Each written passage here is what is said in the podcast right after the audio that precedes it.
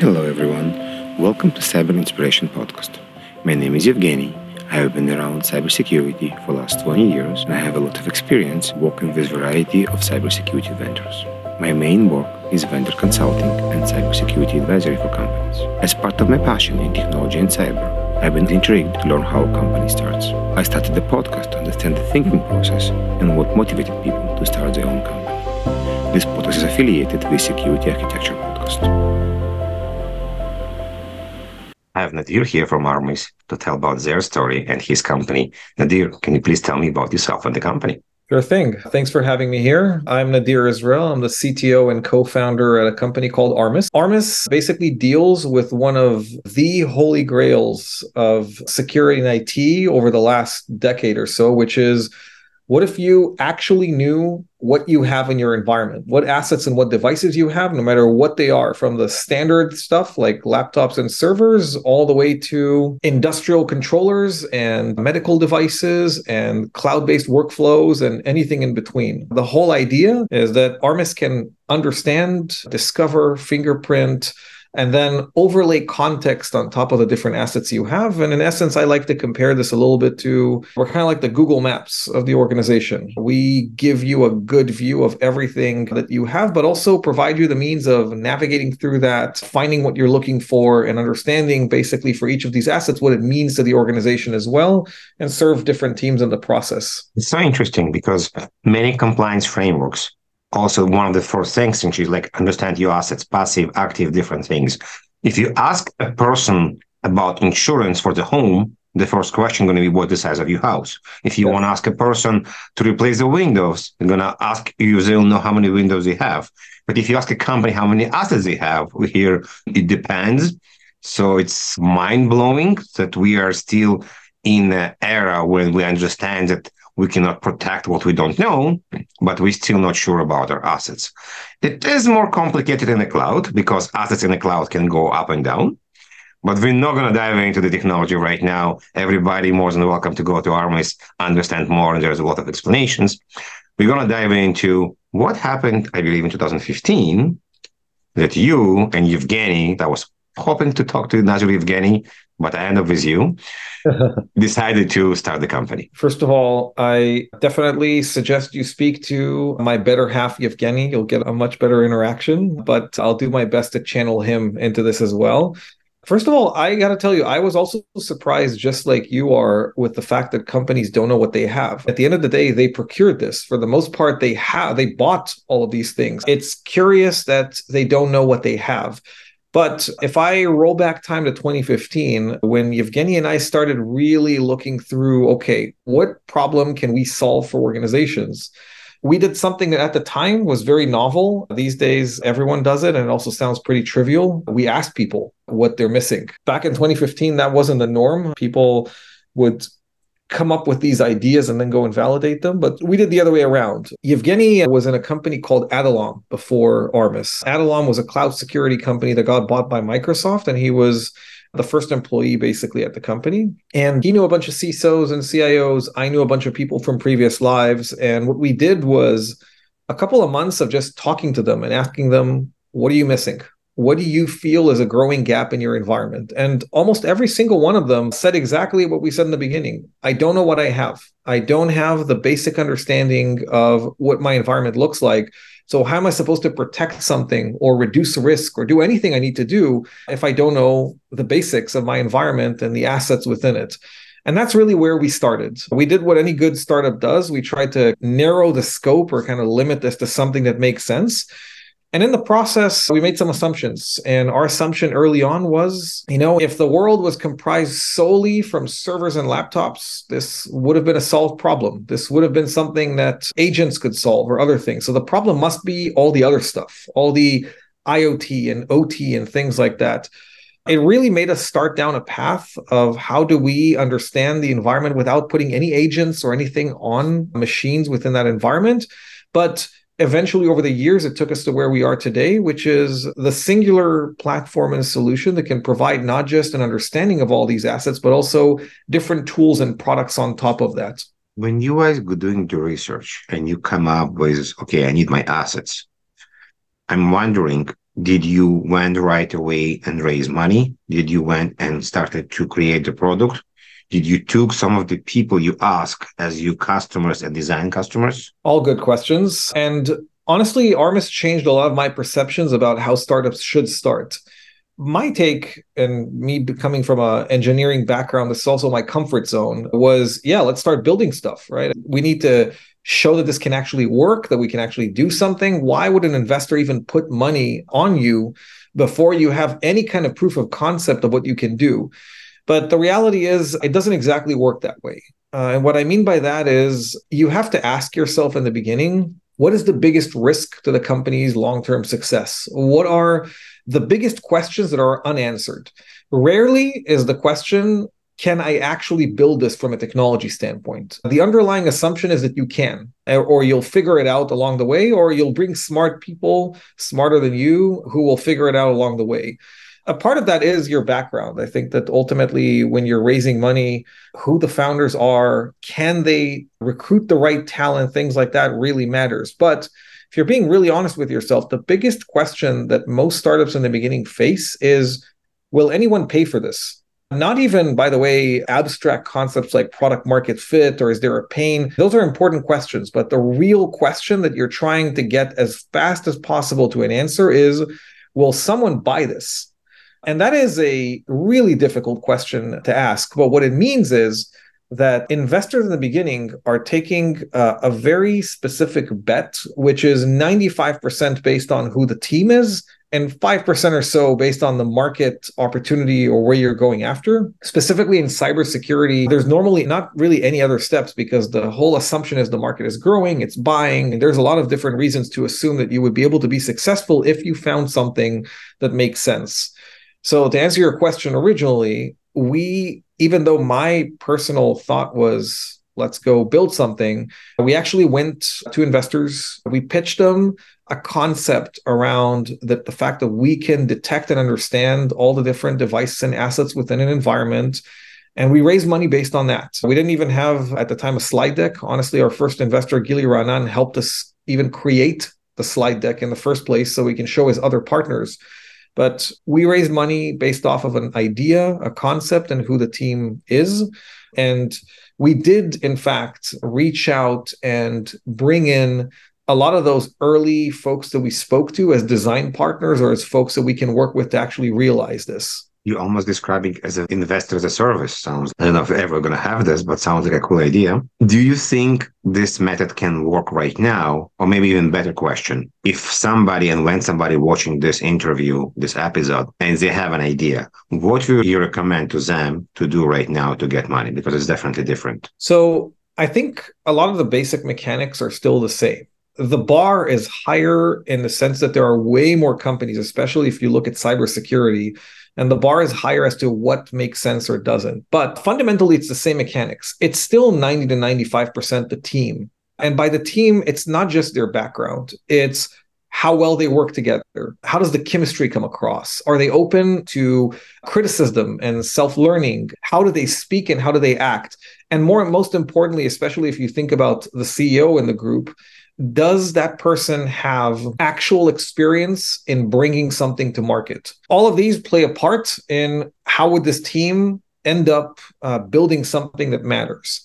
Now, I do think that the bar is higher and rightly so on validating a concept. And the reason is market saturation. There are a lot of companies out there, and the business viability can no longer be just I'm going to build a feature and sell my company for 100 to 200 million dollars to someone. That was, in fact, what the case was back in 2015. I remember that when we started Armis, the biggest success of the time was Adallom that got sold for $300 million to Microsoft. That was the dream. These days, the bar is that much higher. Investors expect significant returns. They expect something that can be a billion dollar to $10 billion company. And to get there, you have to have way more validation of the concept. And I think that as a result, teams have adapted. Usually, when I see today pitch decks or teams coming to raise money, they are armed with dozens of CISOs or CIOs or people who have told them what they think about their idea, and they use that information to their advantage. Now, I think that what I would recommend to people is first and foremost, and I cannot stress this enough team, team, team. People focus way too early on what the idea is, what the solution will be, things like that. But the founding team is so important. It is insanely important. Yevgeny, my co founder, and I are closer than almost any other person out there. We talk to each other 10 times a day. We are constantly, to this day, in tons of interactions together. We run the company together. And I think that we've been through a lot of ups and downs, and who the person you're with matters a lot. The second thing is really try to get as much market validation as you possibly can, not for the sake of investors, but for your own sake. Have conviction in this is going to be something that's going to work because I've proven it to myself and I've tried to answer that biggest question of all. Will someone buy what I'm building? Not can it be built, not as an actual pain, not as an actual attack vector. Will someone buy it? And how do I have that conviction? Let me ask you a question I don't think I ever ask anyone. How important is to learn how to fight with your co-founder? Mm. You know what I mean by by fighting yeah, yeah. to, to res- resolve problems. I'll give you lots of funny examples about that. First of all, I think in many ways, co founders are a lot like a married couple or any kind of analogy you have to romantic partnerships, minus the obvious pieces of that. I think you are constantly faced with situations of back against the wall it is an incredibly lonely role. You learn very early on, if you haven't known that already, that you can't share the things that you know with a lot of people, even people that are very close to you inside the company. It is a very grueling job that requires a lot of grit. And in many ways, I feel the problems in the company all trickle down and eventually get to you, especially in the beginning. Everybody can pass the buck along except for the founders. Now, founders fight obviously a lot just like any kind of relationship. In this case it's also a relationship with a lot of stress applied to it so maybe even more so than usual. And i've seen a lot of founder breakups happen. In the beginning during the time that we were raising money right towards the end of it we signed a term sheet and that happened right at the end.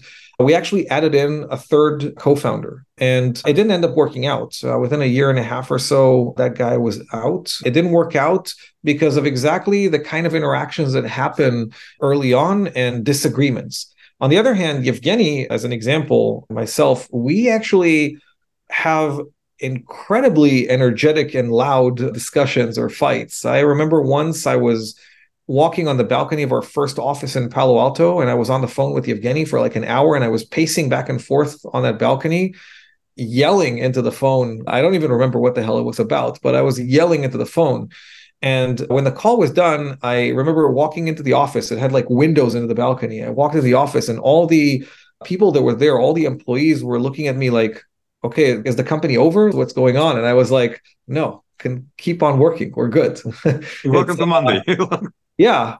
I think if founders, and maybe that's the last piece that answers your question from a different angle, I think if you can have a relationship with your founder where both sides understand that they are both as committed that they are both as egoless about how they try to achieve things in the sense that the company is the only thing that matters and everybody is doing what they do because they feel it's the best thing for the company and not for themselves then you can survive pretty much any fight like that because at the end of the day, you're fighting over something that you both share a passion about and you both want to succeed. The second ego starts coming in, the second the founders themselves start fighting over what they want to achieve and not what's best for the company, that's when things really go badly. And as long as you can avoid that, as long as the founders are very much aligned, and that requires work that requires actual work over time just like any other relationship things can go amazingly well evgeny is one of the closest people in my life to me on a personal and professional level he also happens to be the person that i probably yell at the most and i get yelled at the most but we love each other and here we are so let's transition about talking more about people you have an idea you have money right now time to hire people. And I believe it's a very important part, especially now when we understand that everybody probably going to be working remotely in majority of the cases. How do you build culture? How do you hire people?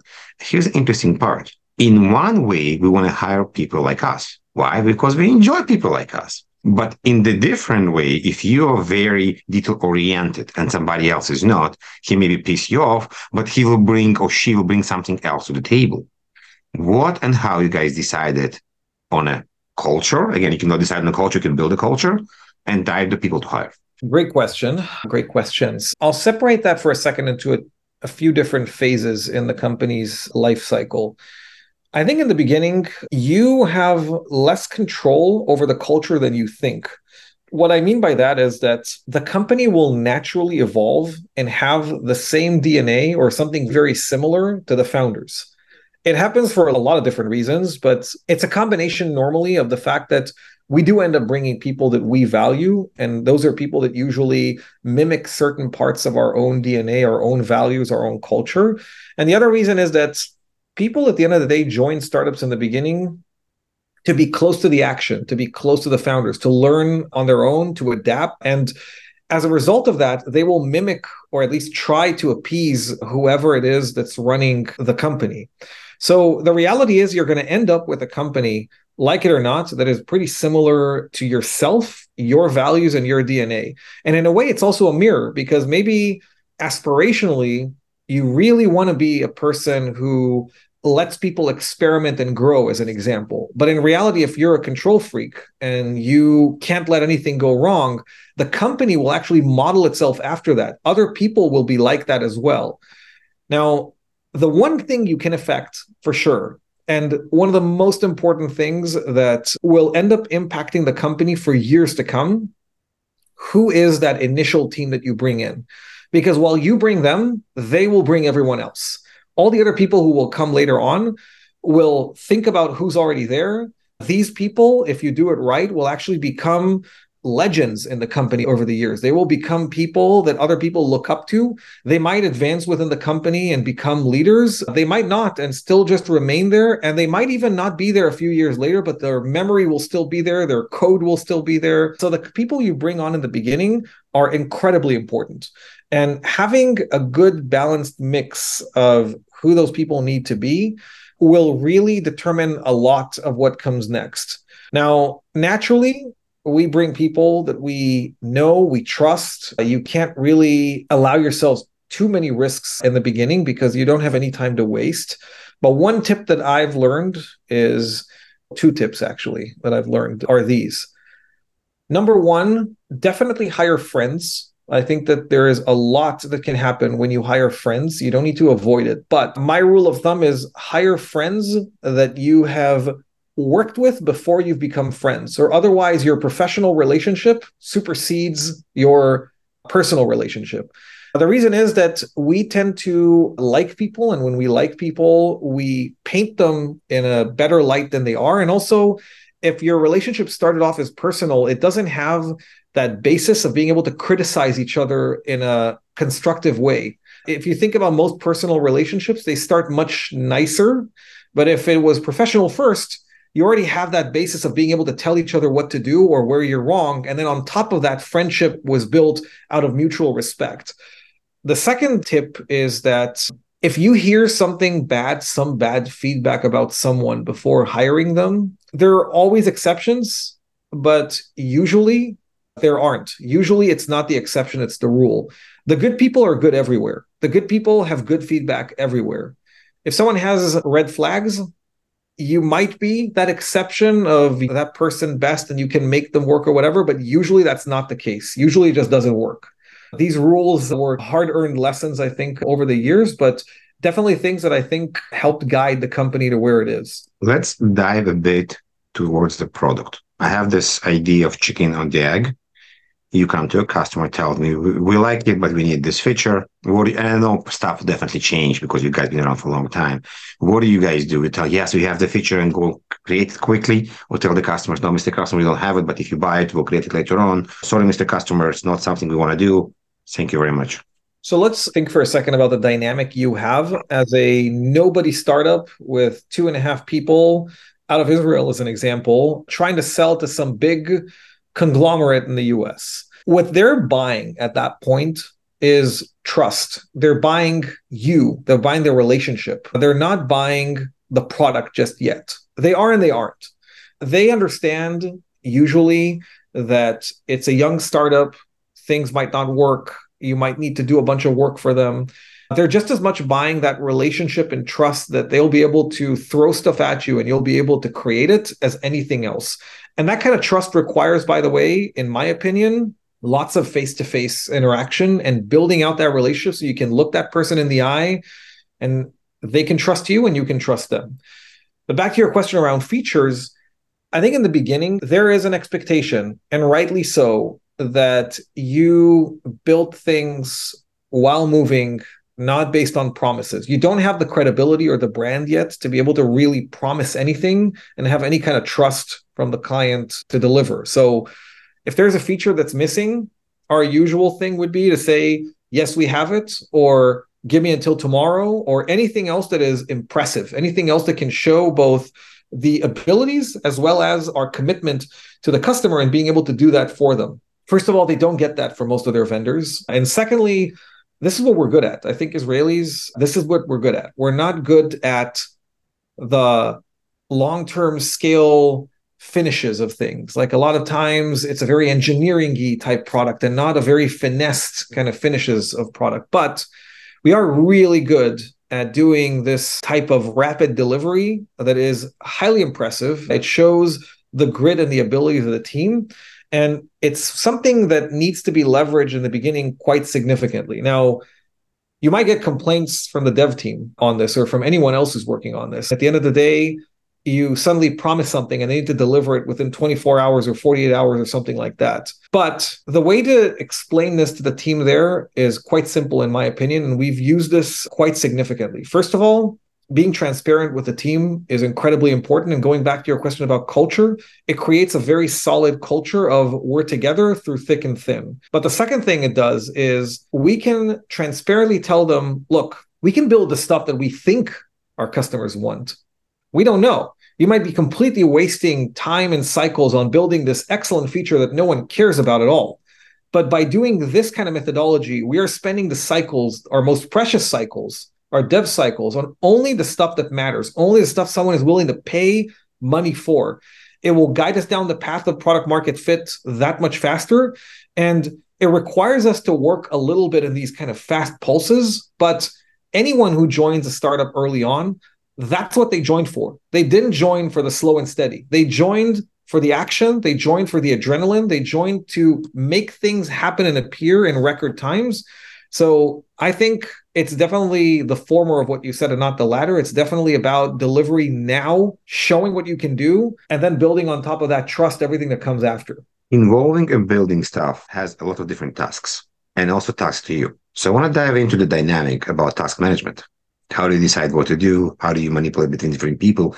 And right now, mentioned you guys are a big company. It's probably impossible for you even to know everyone in the company anymore. So, in the beginning, task management is actually, in some ways, pretty straightforward. I think that it relies on the fact that, on the one hand, the founders are incredibly involved in everything outward facing. So, I think that in many, especially cybersecurity startups, the CEO and CTO are almost like the mold, the model for your average sales rep and SE. And going into meetings, doing things together essentially mimics that form of dynamic with the client.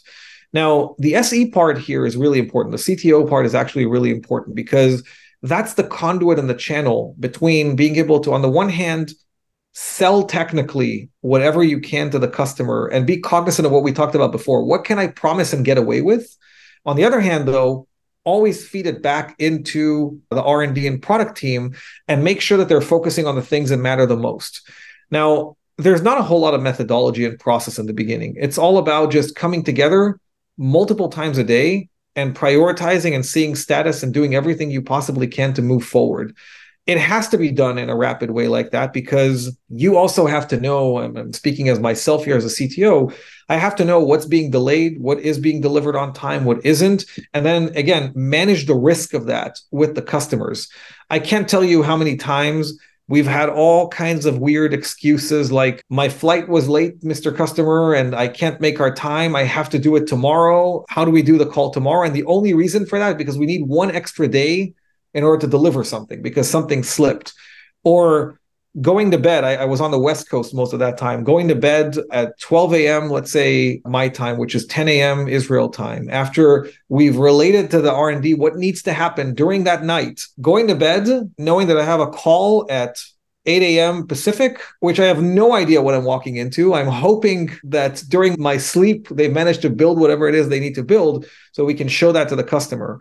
But task management isn't really a process or any kind of methodology. It's just you do what you must, you do what you can, and you manage that chaos however you can. Now, the more you grow, the more you have to start introducing some sort of process because the more pieces of the machine are moving around on their own. And despite the fact that I used to think that things like mission and values and things like that are these ridiculous corporate constructs that don't really matter, they're just words on a paper. I've come to realize as the company grows that they are absolutely imperative because there are so many decisions that are happening randomly across the company in any given day that you are not a part of that you have to give people the means, the orientation to make the right decisions or try to progress things in the right way along the way. I studied physics, so a lot of my examples are usually physics, but I like to think of it as in that chaotic mess of all of these different random decisions. Mission and values are almost like placing a magnetic field on everything and trying to orient just a little bit all these different micro decisions in the direction you want the company to go and empower everyone to just work through everything. So it's a very different beast. It's a very different idea early on and later on, but you need to maximize on the advantages you have as a small team that you can just bring everyone into a room or a virtual room and just tell them what needs to happen right now very transparently and just move from there. Going to move a bit to a sales world. And I think it's a very interesting because if there's no sales, there's no company. Now, you mentioned that you came from a technical background a bit. Does it mean that as a founder led sales, you needed to learn how to become more salesy person. Can you walk us through the process and how hard it was to get out of your comfort zone and start selling? Ah, that is an interesting one because I did not come from this background at all. And I didn't know that I even had that in me. To your point, I ran R&D teams before and I didn't know the first thing about how to interact with a customer. Ideally, what I would say is uh, you should acquire a little bit of experience like that pre becoming a founder. There's plenty of ways to do this, but the best way is to join in fairly early on, not immediately early on necessarily, but fairly early on to another startup where you know the founders and take on a role that is around that whole SE or deputy CTO or something along those lines and building out a little bit or experimenting with how that looks like without taking on all the risk yourself. In my case, I just found out that I have a bit of a knack for being able to have that kind of conversation with the customer and generate trust. In a way, good engineers can actually do that because as an SE and as someone who interacts with the customer like that, you have to be this calm, trustworthy person in the room. They already don't trust the, sales guy. They already don't trust in some ways the CEO because they know they're selling them. You have to be this very chill persona and you play a role within this dynamic of you're the, the voice of truth. You're the one who doesn't completely over exaggerate everything. You're the one who gives it as it is. Now, because everybody is role playing a little bit, you can stretch that a little bit. If you're doing this really well, I'm not saying you need to be manipulative or anything like that, but if you're playing this really well, you can act that role, but stretch a little bit where the truth exactly is. And if you do it the right way, you can achieve both. But honestly, I would say that the company myself, we took a big bet on me. And while I know that we could have filled that role maybe with someone else or figure out something else, I think the best thing to do is probably try and acquire that kind of experience if you can beforehand. Let's take it deeper. Yeah. You are a founder, you're starting to sell your product, everything is okay, but the company is growing. And now you need to trust somebody else to sell your baby, to tell the story. How this happened? Initially, you, at least in my case, have this assumption that someone who's been selling for years knows what they're doing. That's actually, in my experience, not the case.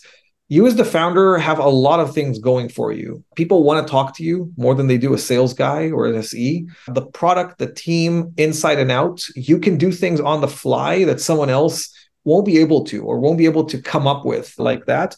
All of the advantages that someone else has, you actually have more.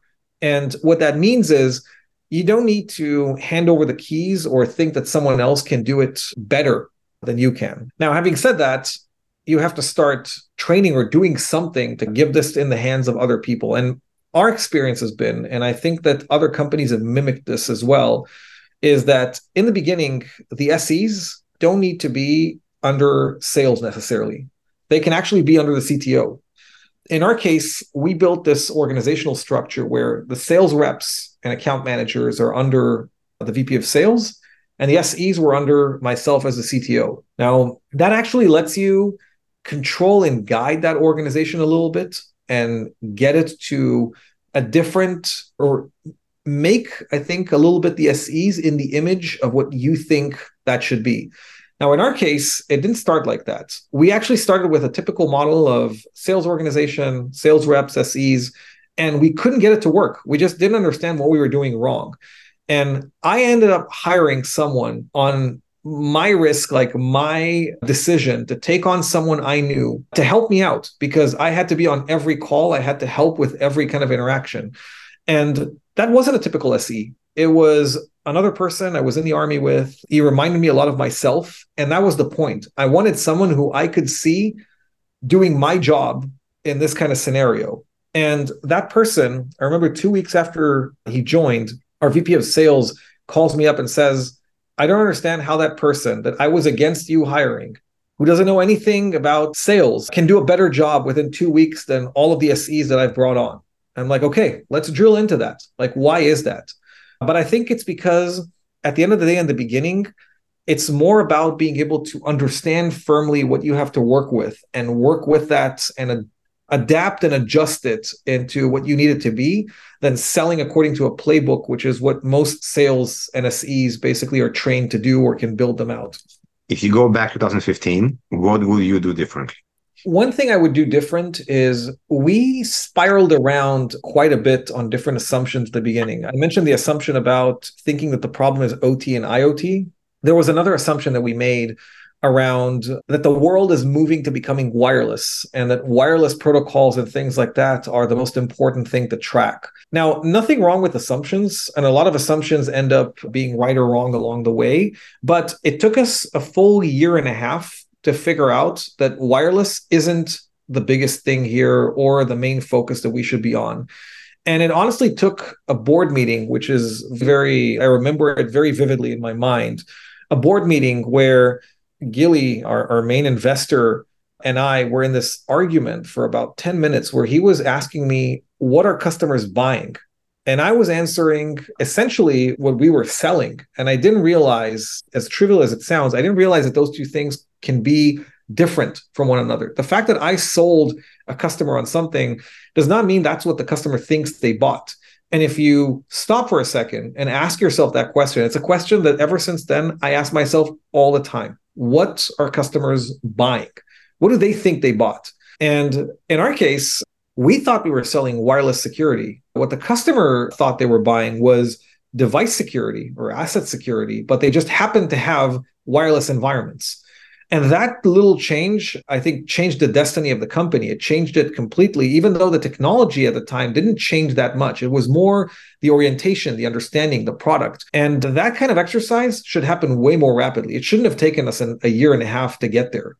I think that there's a few more of these along the way, but we're smarter today than we were then. I feel like if I could go back, I would really focus on a lot of the things I mentioned in the beginning. What are people buying? What is the stuff that we need to build so people would pay dollars for and not just follow a template or a script on the way to success. Thank you. As you mentioned, as part of being a founder, there's a lot of different problems, issues, stuff you need to fix. What Nadir does to get back to himself after a bad day or something bad happened? Is it a meditation, uh-huh. walking? Like, what is your secret sauce for yourself to get back? Yeah, I think, first of all, walking working out, watching stupid things on Netflix are all ways to just regain a little bit of sanity. I mean, there was a time in the past where I also gamed more, like to play games more as again a way of just removing yourself from the here and now and immerse yourself in something else. I think to me, usually the the best and worst moments that I've had in Armis have to do with people. They have to do with people that have succeeded, people that we've either had to let go or something basically happened along the way. And those are harder to shake. Those are things that kind of stay with you a little bit. But I try my best, at least at night, at least after everything is done, to find a space to kind of chill out a little bit with something so that you can Reflect. carry on from there. Yes. Thank you. I have a feeling we can talk for another half an hour or an hour because there's a lot of interesting topics. Thank you very much. It was really a pleasure to talk to you and learn so much about the company and you. No, I really appreciate it. Thank you for having me. Everybody's listening, thank you very much. We will see you in the next episode.